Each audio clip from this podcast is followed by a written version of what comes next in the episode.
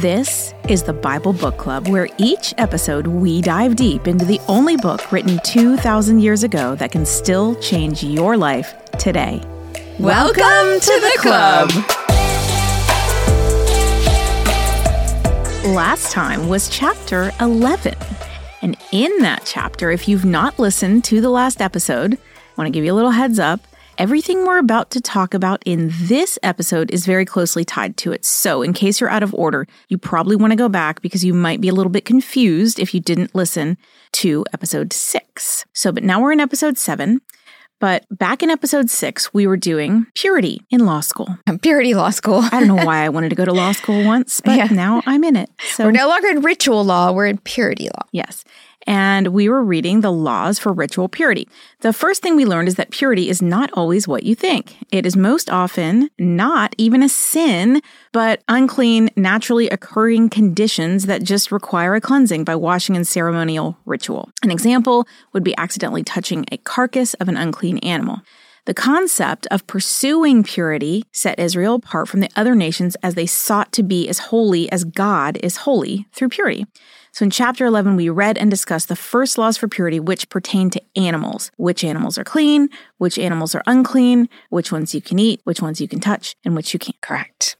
Moving on from animals, in this episode, all the remaining ritual purity laws are for people.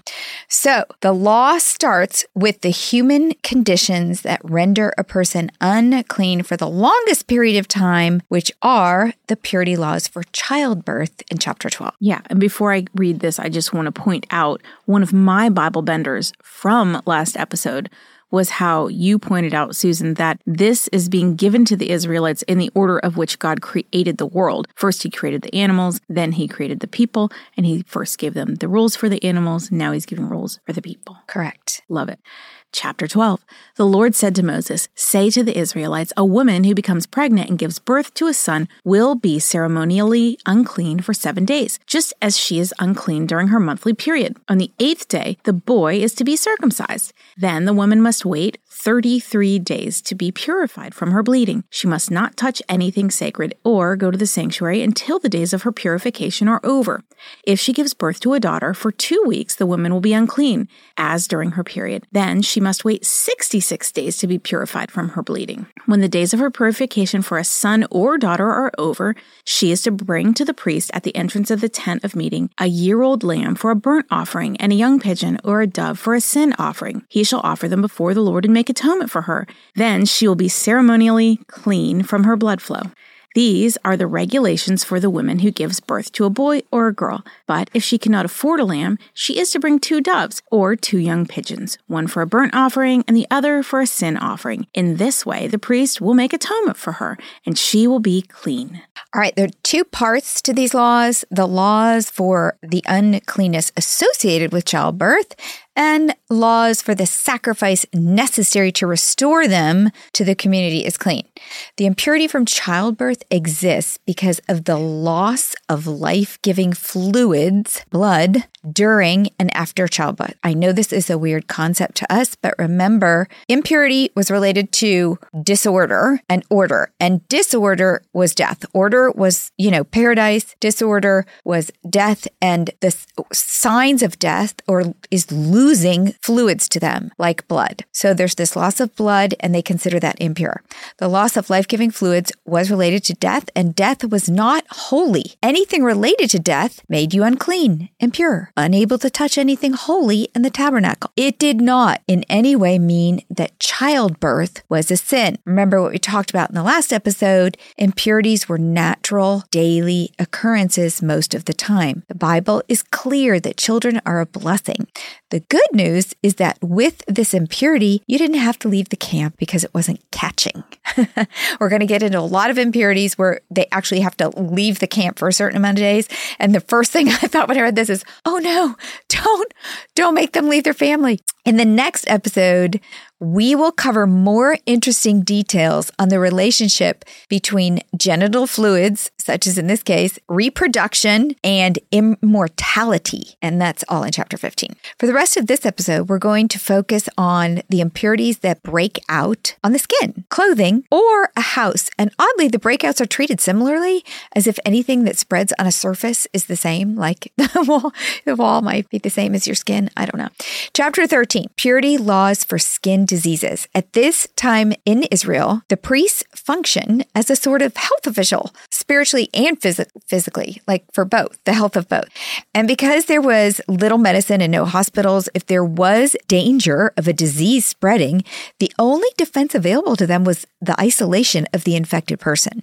Additionally, banishment from the camp also served to protect the Lord's holy tabernacle from being contaminated with impurities.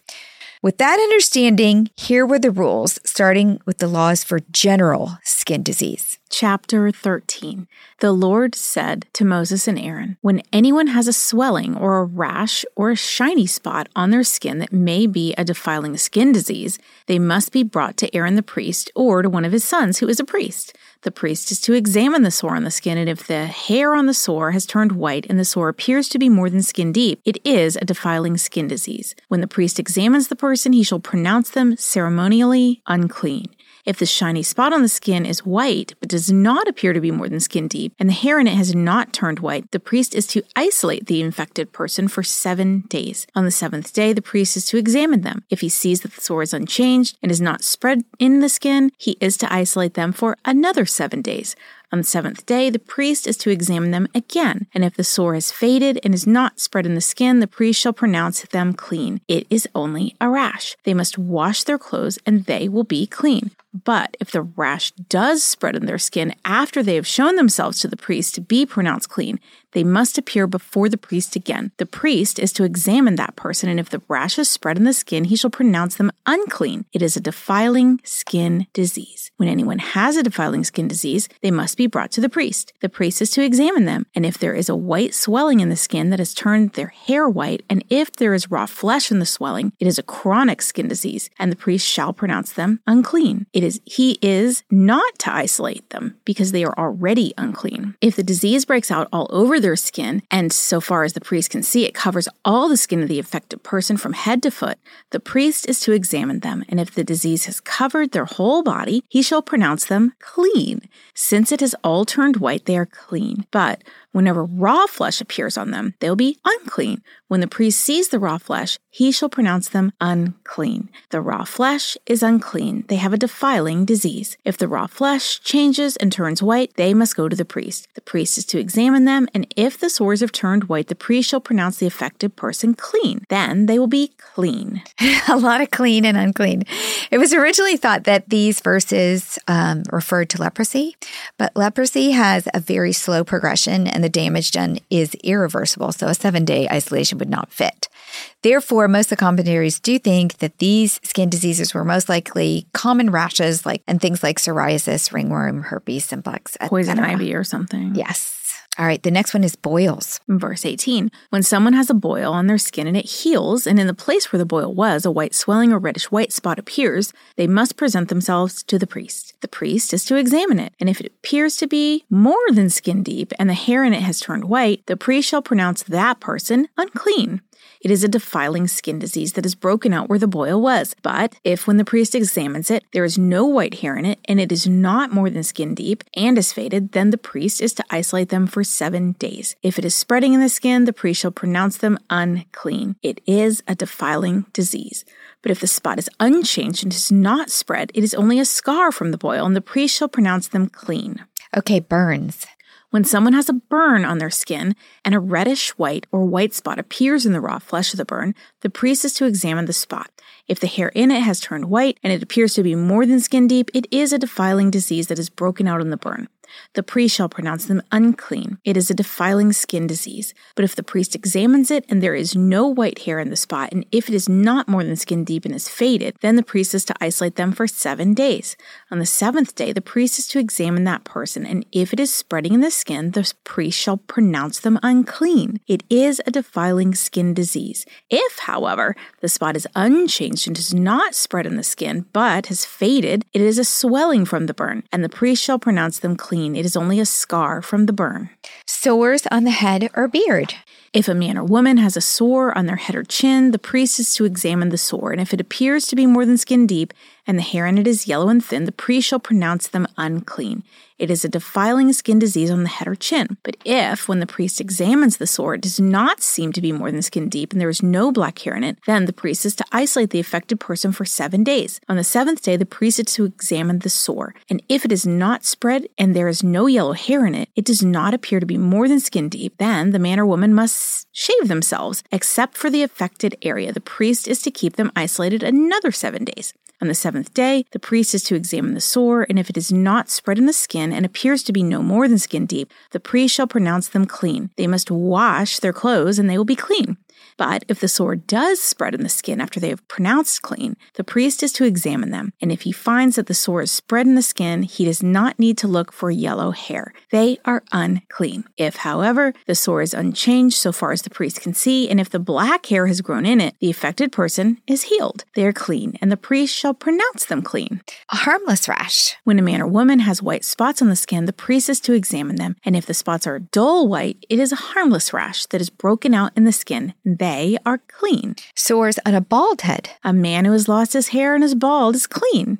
If he has lost his hair from the front of his scalp and has bald forehead, he is clean. But if he had a reddish white sore on his bald head or forehead, it is a defiling skin disease breaking out on his head or forehead. The priest is to examine him, and if the swollen sore on his head or forehead is reddish white, like a defiling skin disease, the man is diseased and unclean. The priest shall pronounce him unclean because of the sore on his head.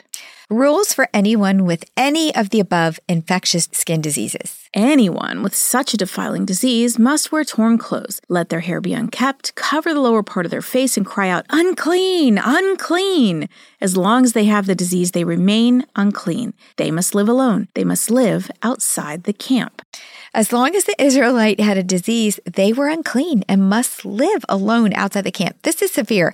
I have to wonder though, what about the kids? I was wondering that. They what get about rashes? All the time. They get ringworm. They get, they get, my kids always were getting something. Eh, you know, at least once a year, somebody got something. So did a parent have to go with them outside the camp? Did the, did every family have like a spare outside the camp tent for disease days? Like, oh darn, honey, you're going with them this time. Pack up the tent. Very convenient. Did did did you just like text your boss and ask for personal isolation time off? I don't know. Can I work from home today, please? Can I work from my other tent? My kid has ringworm.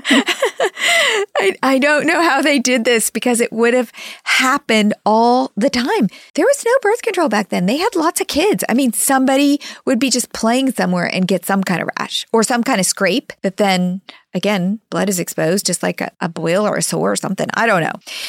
At the time, of course, like I said, the greatest fear must have been leprosy because leprosy causes blindness, nerve dam- damage, muscle weakness, disfigurement, and a slow, painful death. But just as devastating, leprosy was emotionally and spiritually devastating. You were moved from your family and from worship in the tabernacle. Gone was your community and your communion with God. You lived forever as an outcast with no hope of returning. Healing leprosy is one of the types of miracles Jesus performed several times, but the one in Mark pertains to the what we are reading most as it mentions Moses' commands from Leviticus about cleansing. And and to me, uh, reading these rules really drove home why leprosy was such a big deal. You were never allowed in the camp again. You lived in those colonies or with other lepers away from your family. Like I just can't imagine never and I, I know there's some in some movies I've seen, there's been like, you know, people go and talk to their sisters, you know, no, like, but can't approach, mm-hmm. like, stand far away.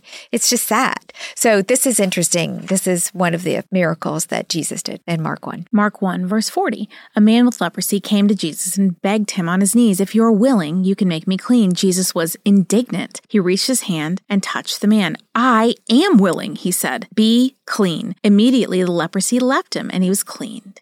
Jesus sent him away at once with a strong warning See that you don't tell anyone, but go show yourself to the priest and offer the sacrifices that Moses commanded for your cleansing as a testimony to them.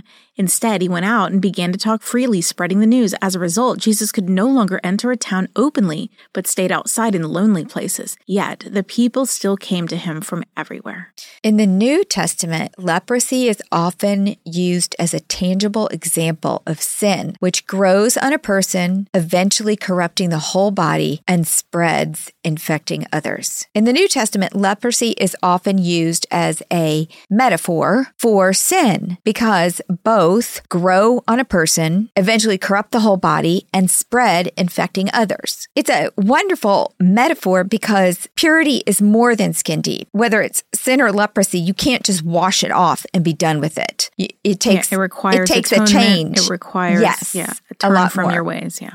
However, leprosy isn't a great example for us today because it's there's no longer a risk. It's not a disease that we have anymore. Exactly. Right? So what's what's the lesson for us? The question then for us is what impurity is growing under your skin? What threatens to corrupt your body, your mind, your spirit? Is it laziness? Does laziness grow? Is it contagious? Can it rob you of a job, health, your relationship with God? What about greed or discontent? Can it grow? Is it contagious? Selfishness, hatred, pride? Are these all things that can grow under our skin? Aren't these all things that on the surface seem harmless but can take root in us and grow? Are they not all contagious and can be easily passed to our family members, our friends? Do they not all attempt to squash the Holy Spirit and destroy our faith? A rash is only skin deep, but sin, like leprosy, is not. Sin permeates to my the, favorite subject. I was waiting for you to heart. say it. so, how do you need to cleanse your heart today? What areas are unclean inside of your own heart? Only you can answer that. You and God, you're the only ones who know.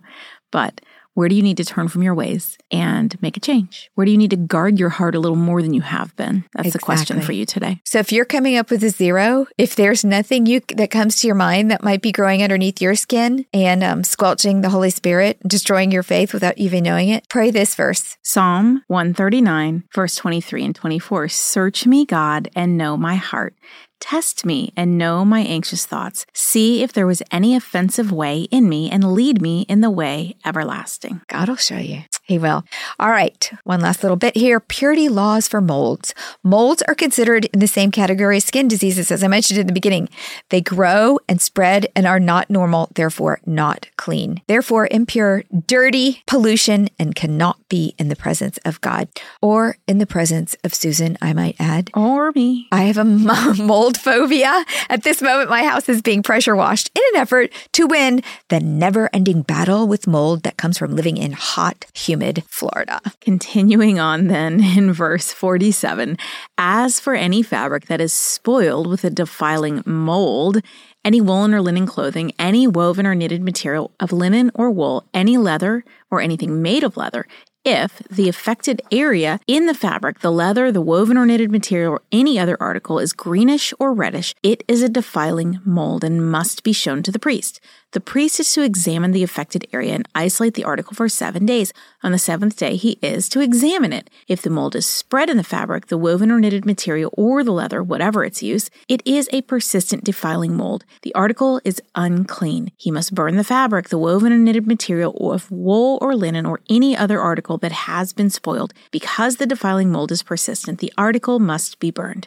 But if the priest examines it, the mold has not spread in the fabric, the woven or knitted material, material or the leather article, he shall order that the spoiled article be washed. Then he is to isolate it for another seven days. After the article has been washed, the priest is to examine it again. If the mold has not changed its appearance, even though it is not spread, it is unclean. Burn it, no matter which side of the fabric has been spoiled. If, when the priest examines it, the mold is faded, faded after the article has been washed, he is to tear the spoiled part of the fabric, the leather or the woven or knitted material. But if it reappears in the fabric, in the woven or knitted material, or in the leather article, it is a spreading mold. Whatever has the mold must be burned. Any fabric, woven or knitted material, or any leather article that has been washed and is rid of the mold must be washed again. Then it will be clean. These are the regulations concerning defiling molds in woolen or linen clothing, woven or knitted material, or any leather article for pronouncing them clean or unclean. Thank heavens for bleach. Else, I- would probably have to burn my house down because the mold appears every year. I love bleach. It's my favorite. I know. Compound. Is that terrible? They didn't have bleach. I know they didn't have bleach. How do we even make bleach? Well, how did they have mold in the desert? It's so dry, right? I I imagine that anything left wet would become moldy. You know, it doesn't Even matter. in the dry desert? Yeah, I mean, if you leave anything wet around, I guess they did. Yeah. Okay, chapter 14. These are the purity laws for cleansing a skin disease. Now, we read the laws for the skin disease and mold, and now we have instructions on how to cleanse them. The goal is to be clean. The process is complex. It is actually worse than the 2020 process to get a negative COVID test, which was pretty bad. It's pretty bad. Mm. Chapter 14 The Lord said to Moses, These are the regulations for any diseased person at the time of their ceremonial cleansing when they are brought to the priest. The priest is to go outside the camp and examine them. If they have been healed of their defiling skin disease, the priest shall order that two live clean birds and some cedar wood, scarlet yarn, and hyssop be brought for the person to be cleansed. Then the priest shall order that one of the birds be killed over fresh water in a clay pot. He is then to take the live bird and dip it, together with the cedar wood, the scarlet yarn, and the hyssop, into the blood of the bird that was killed over the fresh water. Seven times he shall sprinkle the one to be cleansed of the defiling disease, and then pronounce them clean. After that, he is to release the live bird into the open fields. The person to be cleansed must wash their clothes, shave off all their hair, and bathe with water. Then they will be ceremonially clean. After this, they may come into the camp, but they must stay outside their tent for seven days. On the seventh day, they must shave off all their hair. They must shave their head, their beard, their eyebrows, and the rest of their hair. They must wash their clothes and bathe themselves with water, and they will be clean. On the eighth day, they must bring two male lambs, one ewe lamb, a year old, each without defect, along with three tenths of an ephah of the finest flour mixed with olive oil for a grain offering, and one log of oil. The priest who pronounces them clean shall present both the one to be cleansed and their offerings before the Lord at the entrance of the tent of meeting. Then the priest is to take one of the male lambs and offer it as a guilt offering along with the log of oil. He shall wave them before the Lord as a wave offering. He is to slaughter the lamb in the sanctuary area, where the sin offering and the burnt offering are to be slaughtered. Like the sin offering, the guilt offering belongs to the priest. It is most holy.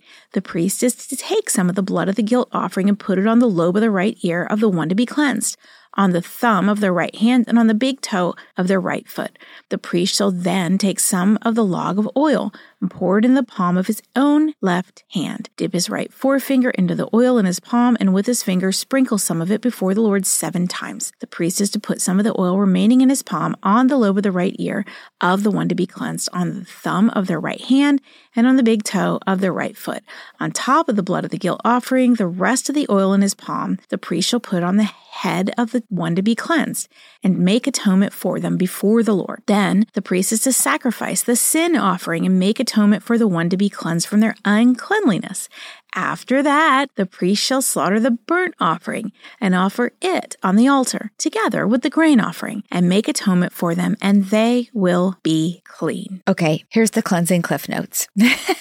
if you glazed over during that. This is the purification process to earn a clean rating. Each step advances the Israelite to a higher degree of purity. Day one, priest examines the person outside the camp. And if healed, the priest performs the live bird blood sprinkle. I thought that was gross. The live bird is actually dipped in the blood of the dead bird. Gross. Yeah. Then the priest announces the person clean. The person washes their clothes, shaves all their hair. I would have a problem with that. Bathes with water. Then they're declared ceremonially clean. They enter the camp, but they can't enter their tent for seven days. So I guess they sleep outside. Day seven, the person washes their clothes, shaves off everything again, even their eyebrows, bathes with water. I would have a problem with that shaving thing. And then they're declared clean. Day eight, they bring all the offerings to the entrance of the tent of meeting or tabernacle, the priest sacrifices a guilt offering, a burnt offering, and a grain offering. These three are often put together. And if you are confused, we do have a chart of all the offerings from earlier on in Leviticus, and you can view them or download them in the show notes. Finally, the priest performs the sin or purification offering, and voila, the infected Israelite is washed, atoned for, purified, and clean. Note that the process very much parallels the consecration of the priests who were cleansed in chapter 8 before they began their service in the tabernacle. So this is just the cleansing process.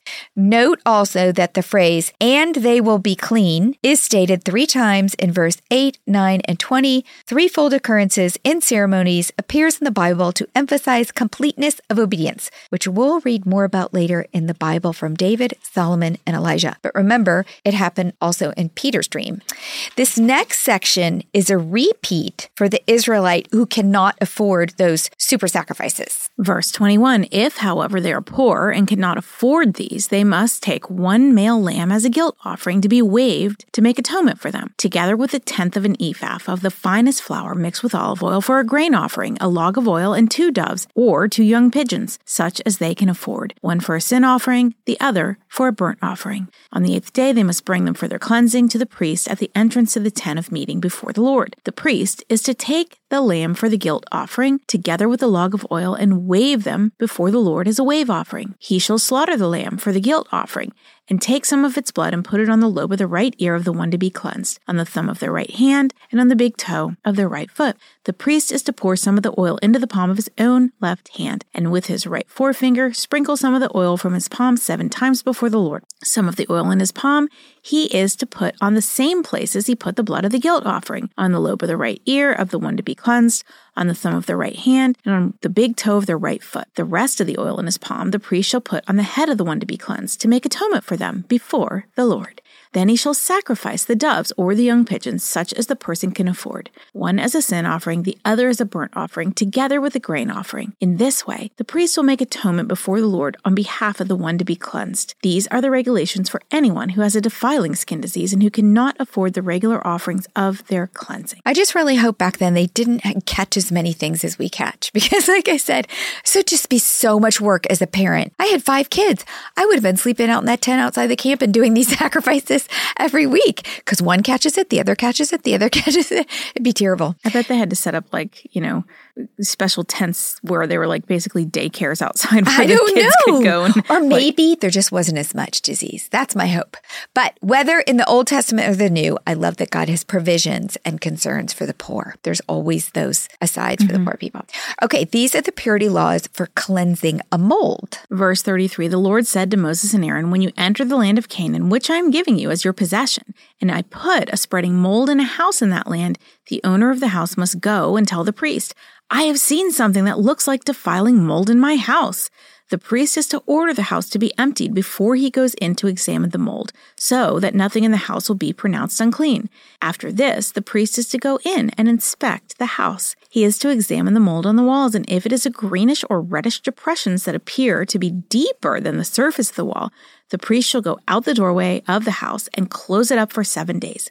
On the seventh day, the priest shall return to inspect the house. If the mold is spread on the walls, he is to order that the contaminated stones be torn out and thrown into an unclean place outside the town. He must have all the inside walls of the house scraped, and the material that is scraped off dumped into an unclean place outside the town. Then they are to take other stones to replace those and take new clay and plaster for the house. If the defiling mold appears in the house after the stones have been torn out and the house scraped and plastered, the priest is to go and examine it. If the mold is spread in the house, it is a persistent defiling mold.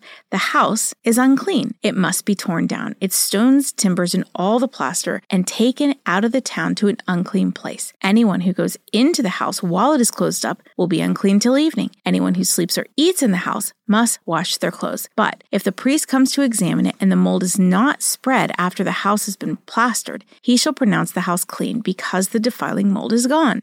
To purify the house, he is to take two birds and some cedar wood, scarlet yarn, and hyssop. He shall kill one of the birds over fresh water in a clay pot. Then he is to take the cedar wood, the hyssop, the scarlet yarn, and the live bird. Dip them into the blood of the dead bird and the fresh water, and sprinkle the house seven times. He shall purify the house with the bird's blood, the fresh water, the live bird, the cedar wood, the hyssop, and the scarlet yarn. Then he is to release the live bird in the open fields outside the town. In this way, he will make atonement for the house, and it will be clean.